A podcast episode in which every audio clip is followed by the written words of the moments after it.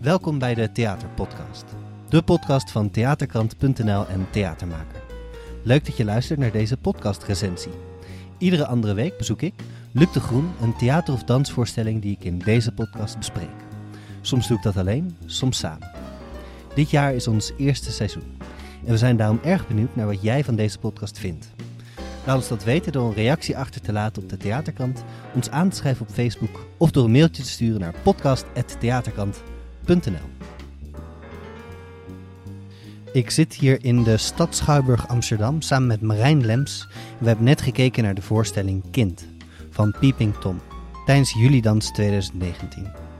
Goed, daar gaan we dan.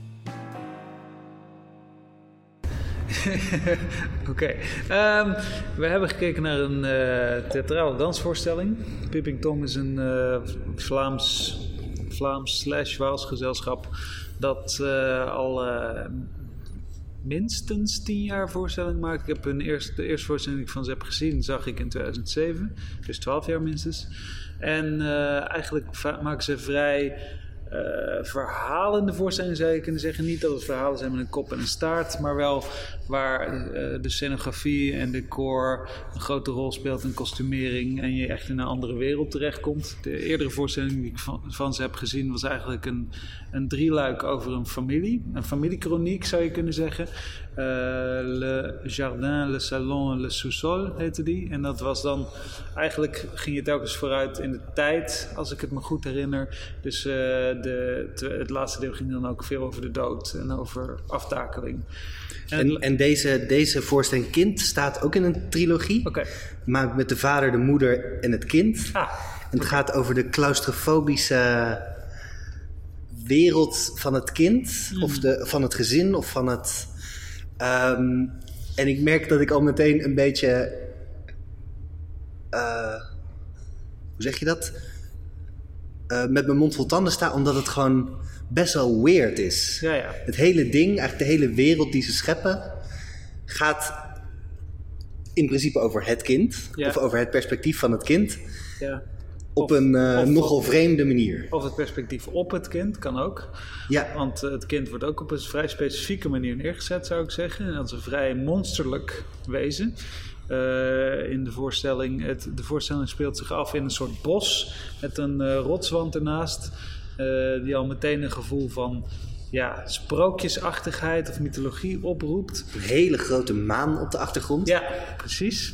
En daar beweegt dat kind zich rond. Alleen die is eigenlijk de hele tijd bezig met alles aan zich onderwerpen en manipuleren en alles kapot maken en doodmaken wat ze tegenkomt. Heel kort door de bocht gezegd. Ja, en het is ook op een bepaalde manier wordt ieder. De voorstelling was voor mijn gevoel opgedeeld in een aantal stukken. En die worden steeds ingeleid met een soort Area 51-achtige Ja, mannen in maanpakken. ja precies. Die. Onderzoekers of zo, ja. Ja, eh, ehm, je denkt een beetje aan een nucleaire fallout, maar ook een, een horrorfilm, Ja, cliché. eh, en die zetten eigenlijk de scene klaar voor het volgende stukje Ja, kind. ja, precies. Voor het kind misschien ook dan wel, inderdaad, ja. Ja. Ja, alsof de wereld letterlijk voor haar gebouwd wordt of zo. Ja, interessant. Nee, en het kind wordt gespeeld door Euridike de Beul. Dat is een vast eh, lid van het gezelschap. En zij is sopraan. En, eh, of sopraan. Ja, sopraan. Denk ik. In ieder geval operazangeres. en eh, eh, dat, is, eh, dat geeft van het, vanaf het begin meteen een vervreemdend beeld. Want dat is een vrouw van, ik denk ergens in de 50 inmiddels. Die op zo'n driewielertje rondrijdt. En, en kinderlijke kleren aan heeft. En heen en weer schakelt in, op bepaalde momenten in de voorstelling heen en weer schakelt tussen blaren als een kind en echt heel mooi opera zingen, of tenminste heel professioneel opera zingen. Dus eh, dat vond ik wel interessant. Dat, het, of, dat je zou kunnen zeggen, ofwel het kind wordt erdoor opgetild, doordat de, die, de puurheid van de emotie centraal wordt gezet. Ofwel de opera wordt naar omlaag getrokken van dat opera eigenlijk ook alleen maar uh, de puur, zeg maar, tussen aanhalingstekens pure emotie is, die ook uh, niet veel meer om het lijf heeft dan een soort van gedrein. Ja, maar dat, precies dat vind ik wel ook. Um, dus ik zit nu met een erg jong kind thuis. Ja, ja. mijn, Goed, mijn dochtertje is nu. precies. eh, die is nu uh, twee, uh, tweeënhalve maand ongeveer. En um, het klopt wel. Wat ik, een, wat ik echt wel een hele mooie vondst vind daarin. Intussen die relaties tussen dat opera zingen en dat huilen. Is dat dat huilen wel echt iets uitdrukt. Mm -hmm. En het, het, het rauwe geblair, zeg maar, ja. van een kind. Ja. Um, snap ik wel heel goed hoe dat ergens bij het klimactische of het opereske, uh, de grote emoties. Ik moet nu eten, ja, ik moet nu uh, iets met mijn luier. Of, uh, ja, niets in de wereld bestaat behalve dat verdriet op dat moment. Behalve ja, die, ja. die behoefte of die noodzaak van gevoederd of verschoond te worden. Ja, ja. Ja en, die is heel, en die is heel emotioneel. Ja, precies. Dat is echt een. Um, ja, dat, dat is een allensverslindend ja, precies, ja. verdriet. Ja, ja, precies. Ja. En hoe kijk jij dan naar uh, dat zij ook het gewelddadige dat ze in zich draagt, het, uh, het volledig egocentrische, wat natuurlijk goed bij een kind past, maar ook het manipulatieve naar en de ouders en naar de omgeving toe? Uh, bijvoorbeeld het, uh, het, en ook de moederrol willen overnemen. Ze pakt op een gegeven moment een kind van een, een mythologisch wezen, zou ik zeggen, af. En als, uh, als dat mythologische wezen dat kind probeert terug te pakken, dan, dan pakt, dat, pakt het kind in de voorstelling pakt een bijl en slaat dat andere kind de hersens in. Of, ja, ja. Of neemt het dus... Ja, dat hangt voor mij heel erg samen met dat ik deze voorstelling vind ik echt een een wereld Mhm. die op een bepaalde manier heel. Um, nee, ik zie dat. Ik, ik zag. De, ik, ik, ik, ik snap het soms ook niet helemaal. Nee. Het, al dat, er zat in veel geweld en in veel. Ja. echt wel heftige dingen ook. Mm-hmm. Um, die het kind teweeg brengt en veel geweren waar opeens mee wordt geschoten. Ja. Maar dat viel voor mij heel erg in die hele absurde wereld waarin nu eenmaal dit geweld bezig is. Ja. Of ik dat echt een kinderwereld vind. Ja, misschien wel, maar daar zat ik eigenlijk tijdens de voorstelling veel aan te denken dat die wereld switchte. Voor mij deed het eigenlijk tussen de wereld van het kind en wat het kind het gezin aandoet. Door Ja, ja. geboren te worden. Oh, interessant. Oké, hoe zag je dat laatste dan? Een soort het geweld van een kind dat daar binnenkomt en de boel overneemt. Ja. En iedere scène eigenlijk totaal naar, naar zijn eigen hand zet. Oh ja, interessant. Ehm, Ja, want ik las het veel metaforischer. eh, in de zin van dat dat kind voor me... Ook omdat er dus eh, twee, ik denk een Zuid-Koreaanse man... maar in ieder geval Aziatische eh, performers in de voorstelling zitten... die door een aantal witte personages heel lang onder schot worden gehouden... en worden opgejaagd. En dat deed me heel erg denken aan eh, de eh, nou, migratiekwesties op dit moment. En zeker die foto laatst die eh, op, de Ameri- in, op de, aan de Amerikaanse kust was genomen van twee verdronken Mexicaanse, wil ik zeggen. volgens mij wel, maar ik weet het niet zeker. Een vader en een, en een dochter. En dus dat idee van, eh, ehm, van juist dat, dat, dat dat kind eigenlijk staat voor de geprivilegeerde witte mens... die de hele tijd op alles om zich heen de, eh, de macht wil uitoefenen. En het naar zijn eigen hand wil zetten en compleet egocentrisch naar de wereld kijkt. Zowel naar dus andere anderen, de ander, andere mensen, als naar de natuur, die door die mythologische wezens voor mij wordt eh, gerepresenteerd. Ja, ja, maar volgens mij is dat ook. Kijk, wat ik heel erg snap aan, aan deze interpretatie ervan, is dat het duidelijk niet een soort in een eh, herkenbare stijl over kinderen gaat. Nee, Het is niet een soort van het mooiste en het meest intense wat je ooit hebt meegemaakt. En de roze wolk wordt allemaal niet verbeeld, zeg maar. Nee. Eh, en daardoor eh, geeft het denk ik heel veel aanleiding om inderdaad het meer metaforisch of meer Ja. politiek ja, te interpreteren. ja, Omdat dus, nou ja, ook het, het geweld en het, ja, ook de seksualiteit op een bepaalde manier, ja. die komen heel expliciet in beeld Ja. in dit kinderleven. Ja. Maar die seksualiteit vond ik dan wel weer, wel weer vanuit het ki- kinderperspectief interessant. In de zin van het overnemen van de rol, over willen nemen van de rol van de moeder. Of het willen doden van de moeder ook op een bepaalde manier. Of eh, zo die fantasie op het eind van die oude mannetjes die haar dan allemaal komen kussen. En vervolgens met elkaar gaan kussen. dat, dat vond ik wel mooi in de zin van een beeld. Eh, vanuit kinder, hoe, vanuit, hoe je vanuit kinderogen naar seksualiteit zou kunnen kijken. Of wat voor fantasieën daar ook mee gepaard gaan of zo. Ja, en dat vond ik ook een, een heel, heel sterk beeld. Want het zat al vrij in het begin. Dat inderdaad eigenlijk opeens de ouders gaan zoenen. Ja. En dat kind daar probeert tussen te Ja, precies. Beuken. Ja. En dat lukt niet. Wat er heel interessant dan is, is die scène waarin ze dus eh, die man en die vrouw zo'n soort kuschoreografie hebben. Ze zitten aan elkaar vastgeplakt aan de monden en draaien dan eigenlijk om elkaar heen en eh, in een soort van kronkeling. Die zit exact ook zo in eh, Le Salon, het tweede deel van die eerdere trilogie. Maar daar hebben ze, hier hebben ze dus een lijk vast dat dan met hem mee beweegt, maar daar hebben ze een baby vast. De, de echte baby van Frank Cartier en Gabrielle Carizzo, geloof ik. Die toen dus eh, wat twee of drie was. Die ze dan oppakken en die tussen hen in hangt. Terwijl ze aan het zoenen en het vrijen zijn. En die ze de hele tijd ook moeten beschermen dat het kind niet verdrukt wordt tussen hen in. Dus dat was ook een.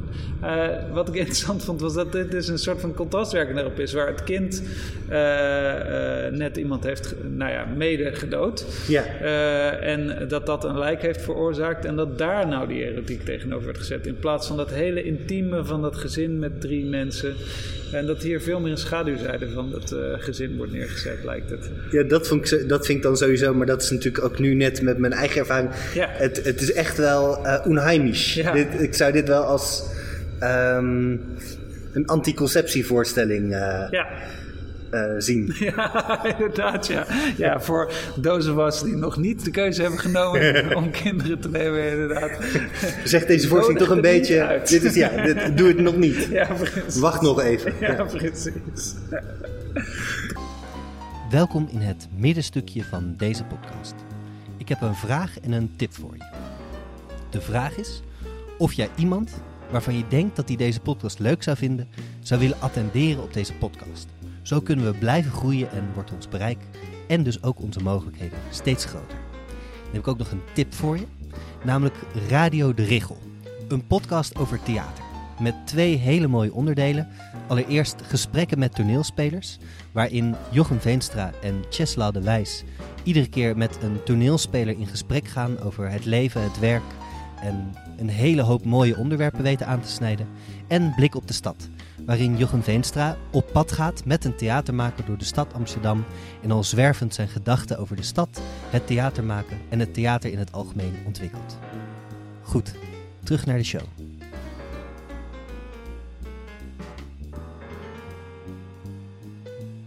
Ook heel mooi vond was op een gegeven moment is de, de vrouw zeg maar, van het gezin...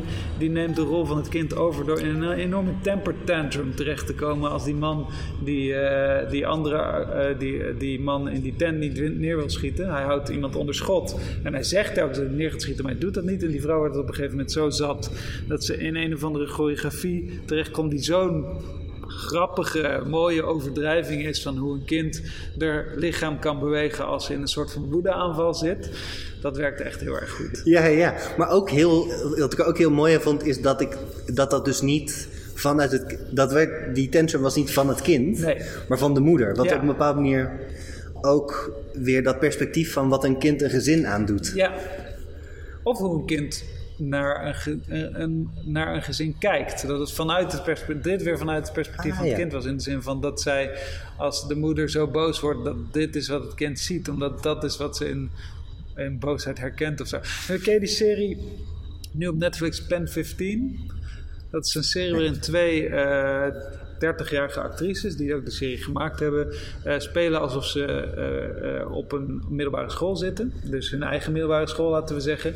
En ze spelen dat als enige volwassen act- actrices tussen een hele cast van daadwerkelijk 12, 13, 14-jarige eh, kindacteurs. Alleen zij spelen daar dus ook zo goed die overdrijving in. Van het, het hele lichamelijke van dat slouwtje zo als je het ergens niet mee eens bent. Of ook inderdaad zo heel erg in een soort van woedeaanval kunnen gaan zitten. Daar, dat, dat deed me heel erg aan denken. Ja, een goede tip. Ja, Pen 15. PEN 15. Dus P-E-N 15. Ja. Ik Nee. heb nog niet gezien, dus ik ben Nee. benieuwd. Ik weet ook niet of hij op Netflix is eigenlijk. Nou ja, goed, in ieder geval. Eh, Een recente Amerikaanse serie. En wat daar heel tof van is, is dat net zoals hier, zo dat kinder, die kinderfysicaliteit in een volwassen lichaam, dat dat zo'n vervreemding en zo'n eh, eh, eh, zo'n vreemd perspectief op, oplevert. Ja, ik vond die vervreemding hier Ja. als, als mooie omkering daarvan. Hier zijn dus allemaal volwassenen die. Of een volwassen vrouw die een kind speelt. Ja. Maar er zit ook een kind in de Ja. voorstelling. Precies. Die niet het kind, of die ook een kind van iemand Ja. speelt, maar eigenlijk de andere kinderen bijna. Precies, ja. En die ook wel degelijk die De volwassenen. daar Ja, dan. ja. En die ook van die volwassenen.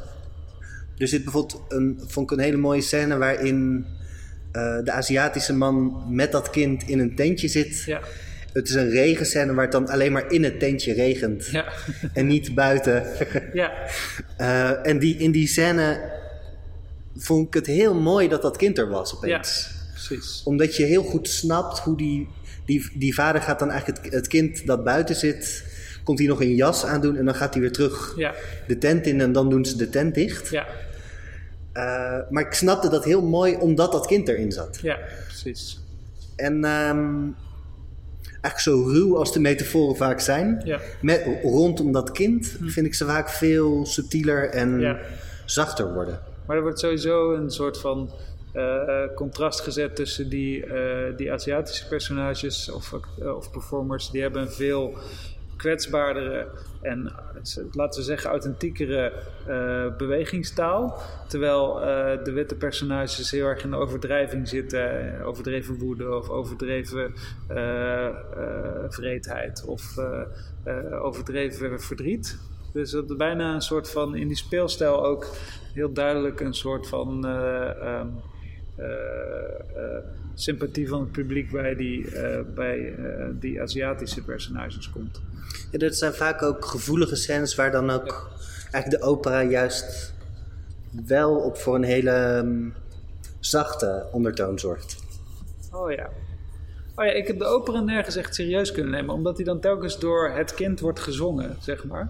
En het zo e- overdreven, het is ook eh, niet zo, zomaar opera, maar ik weet niet, ik ken het stuk niet, maar het is echt zo eh, enorm meeslepende eh, passages.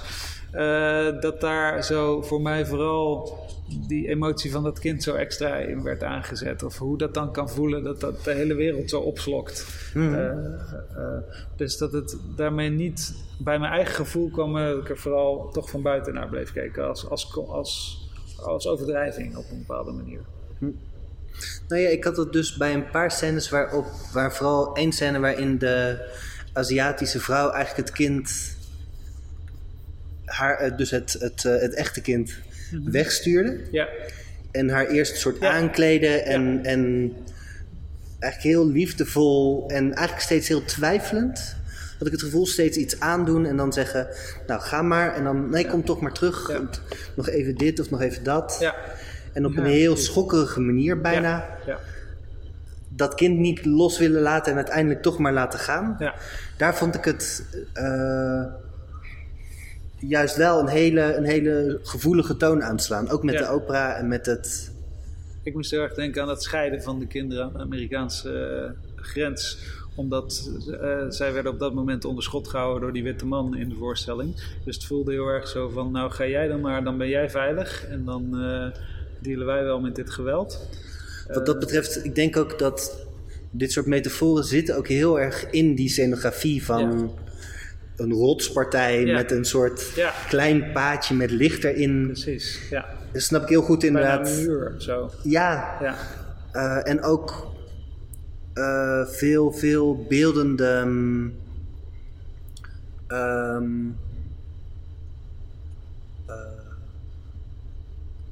nou ja, veel, veel grootse, bijna mythische momenten levert het op. ja, Ik snap ook, ja, het, het, het is grappig. Ik had dus zelf tijdens het kijken helemaal niet zoveel naar die politieke Nee. laag gekeken. nee.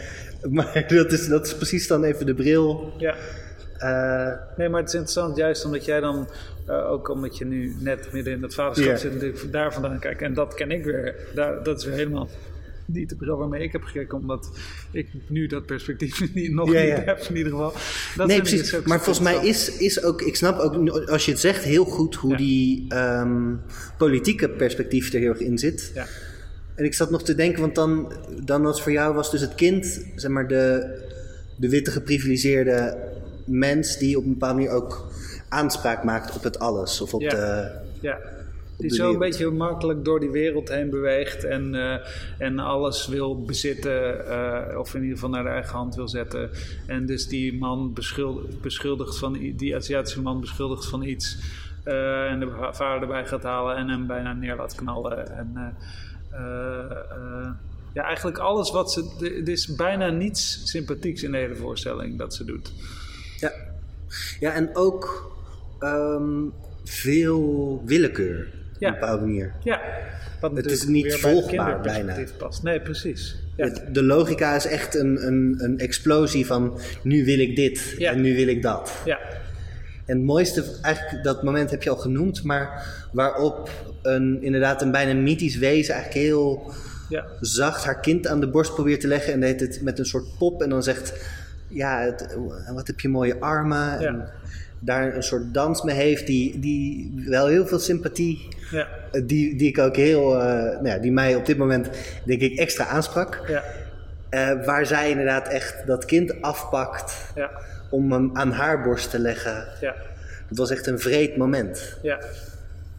Je kan haar misschien ook als getraumatiseerd kind zien als je naar die ouders kijkt.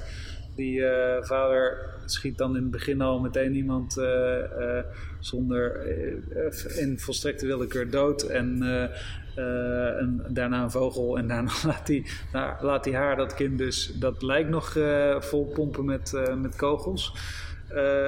Dus je kan ook het zien als haar gedrag, dat haar gedrag heel erg gevormd is door die ouders en door, door dat ze geen liefde heeft meegekregen.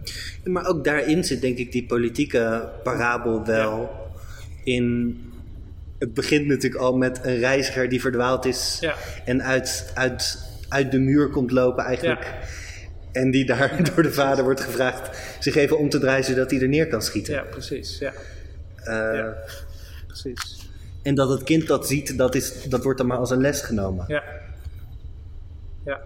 Maar ook het sprookjesachtige, want in het begin rijdt zij daar, zij heeft een rood jurkje aan en dan rijdt zij daar eerst rond en dan het begint dan met die eh, onderzoekers inderdaad, met dat rotsblok, met een rotsblok dat naar beneden komt en daarna gaan die onderzoekers zo ongeveer weg. Komt zij rondrijden en dan eh, eh, wordt die, oh ja, wordt er eerst dat hertje opgesleept, waar zij dan mee eerst Oh En dan die moeder. Maar wa- wat ik wilde zeggen is, het begin voelde voor mij heel sprookjesachtig. Ook vanwege die vader als jager zo in dat bos.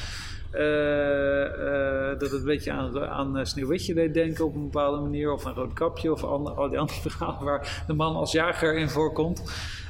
En daarna werd het inderdaad, kreeg het veel meer zijn eigen sfeer. En, en, Ja, maar ik vond ook in het sprookje het dan. Het, maar dat is dan. Ik moet ook meteen aan Jigsaw denken, zeg maar. Aan de Ja. Saw-films. ja. Zo een klein beetje op een te klein fietsje aankomt rijden. Oh ja, ja, ja. De, de, de ook- horror daar al van. ja, alle, meteen alle horror-clichés komen Ja. ook. eh, Nee, dat is waar. Ja. Ja. ja.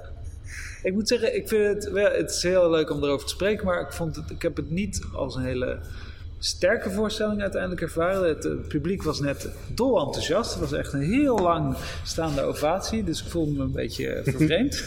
Eh, maar dat komt misschien ook omdat ik hun werk al langer ken en wat dingen nu begin te herkennen ook. Dat ik denk dat ik daarom misschien ook een minder vervreemde reactie had op de wereld die ze scheppen. En het voelde voor mij ook een beetje als een fragmentarische voorstelling waar eh, veel vondsten in zaten. eh, en eh, hele mooie beelden af en toe ook eh, zeker langskwamen. Maar in het bewegingsmateriaal, dat heb ik al eh, eerder ook van ze gezien. Daar zat voor mij niet zo heel erg veel vernieuwends of interessants in, als we het puur als dansvoorstelling bekijken. En eh, eh, ook de thematieken die we net omschrijven. ja, zijn wel interessant en er worden wel alleen eh, ook niet zo zeg maar eh, goed gekozen of voor mij of zo eh, ehm, eh, ja, onderscheidend dat ik dacht van oh dit is een heel nieuw perspectief dat ik heb meegekregen. Hoe was dat voor jou? Jij, Ja, jij nou, was wel echt onder de indruk geloof ik. hè? ja, ik was wel. Het, ehm, Ja, ik denk dat ik vooral uh, ge gebiologeerd was. Ja, ja. Van die wereld en van deze. Ook, ook in hoe, hoeveel het is. Ja. Hoe ongelooflijk veel er naar je toe wordt gegooid. Met opera en echt een immens decor. En alle, de hele trucendoos gaat open. Ja, het is echt spectaculair, ja. Het is, ja, en dat, dat, uh, dat deed wel veel voor mij. Ja. Omdat het eigenlijk dus um, ook echt zo'n ander perspectief is op het kinderperspectief. Ja. Want ik, ik zit nu natuurlijk nu Ja. vol in alle uh,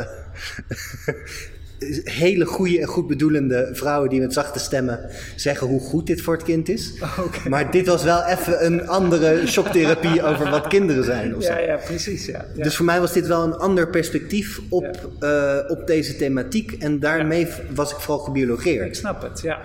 Eerder een Werner Herzog blik op het kind eigenlijk. Zo als de, de vreedheid te benadrukken als ook een soort van natuurlijk wezen in die zin. Ja, precies. Ja.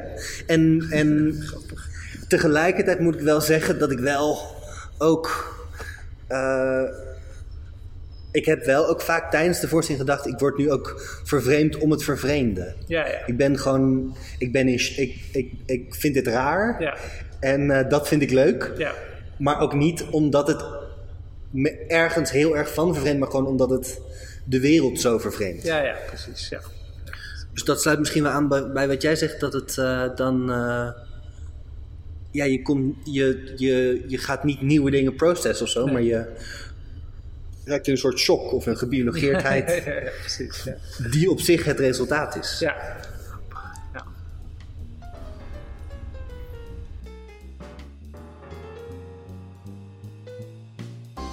Dat was het weer voor deze recensie. Als je deze podcast waardeert, dan kun je abonneren.